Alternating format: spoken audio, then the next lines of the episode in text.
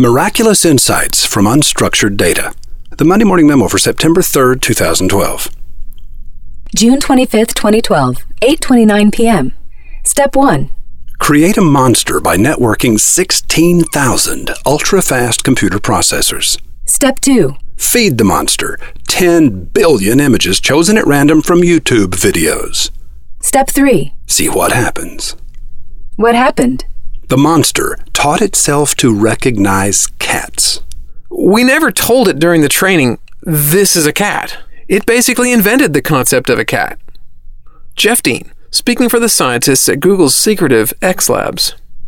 The frightening part of this report is that modern computers appear to be capable of independent learning through extrapolation. The comforting part of this report is that it takes 16,000 ultra-fast computers working together to do something that's completely effortless for a human toddler. I drive 40 minutes to meet Jeffrey Eisenberg for lunch in a place that looks like it used to be a Denny's. I hand him an advance copy of Pendulum. Hold it up next to your face, I said. He held it up and smiled. Jeff laid the book on the table and thumbed through it. This really turned out nice. So tell me what's happening in Jeff World. Jeff said he was developing applications of big data for some of America's largest companies. What's big data? I asked. You've been teaching practical applications of chaos theory in the Magical Worlds class for about 12 years now, right? Right. Big data is just one more use of that idea. How so? Dump huge amounts of unstructured data into a computer, then wait to see the patterns it discovers. The bigger the data set, the more obvious the patterns. Jeff went on to explain that unstructured data included information from climate sensors, digital photos and videos, purchase transaction records, tweets and other social media posts, GPS signals from cell phones, things like that. YouTube, Facebook, Twitter, traffic and security cameras, and the worldwide proliferation of portable digital devices add up to this. If every book, document, spreadsheet, register, newspaper, and photograph created prior to July 2010 were digitized, they would account for only about 10% of the world's data. 90% of all the data in the world has been created in the last two years. According to Edd Dumbill, Big data is data that exceeds the processing capacity of conventional database systems. The data is too big, moves too fast, or doesn't fit the strictures of your database architectures. To gain value from this data, you must choose an alternative way to process it. Institutions can use big data to reduce fraud and errors. Hospitals can use it to improve patient care while reducing healthcare costs. According to IBM, one healthcare organization used big data this year to decrease patient mortality by 20%. A telecommunications company reduced processing time by 92%, and a utility company improved the accuracy of power resource placement by 99%. Huge organizations like these have been the first to embrace big data. But Jeff Eisenberg tells me that he and Bryan are working to make its power available to retailers and small businesses as well.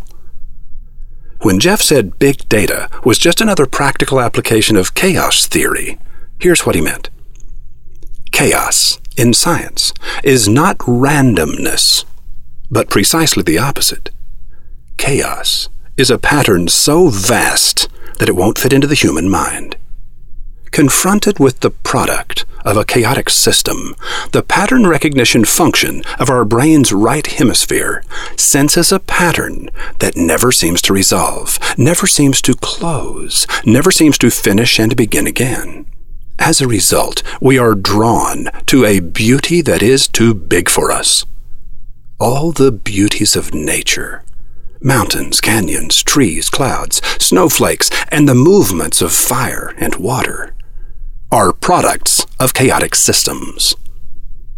Likewise, works of art that pierce public consciousness to become mass appeal, runaway successes, top of the chart songs, best selling books, Oscar winning movies, always contain a third gravitating body with a high degree of divergence and an explicit moment of convergence.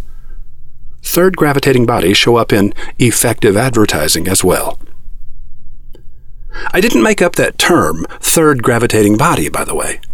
It's a term that has been used by astrophysicists for more than a hundred years to describe a mathematical function of the universe that relates to system evolution and gravity, the ability to attract. Attract. Attraction. That would be a good thing to master, don't you think? And now you know why it's called the Magical Worlds Communications Workshop at Wizard Academy, the most interesting business school in the world. Come, we'll fill in the blanks. It will all make perfect sense before you leave. Roy H. Williams. On the near horizon, Zay Frank, Kyle Cease, and Mark Fox tear it up September 13th through 14th here at the Wizard Academy. Also coming in September, Manly Miller's wildly successful fundraising class, September 25th and 26th. Coming up in October, Biete Chalette's fabulous new class for women in business, October 24th and 25th. You can find out more about these classes by going to the Monday Morning Memo for September 3rd, 2012, scroll to the bottom of the memo, and click on the individual hyperlinks underneath where you see On the Near Horizon. And speaking of Manly Miller, the rascal himself is Dean Rotbart's guest today on Monday Morning Radio.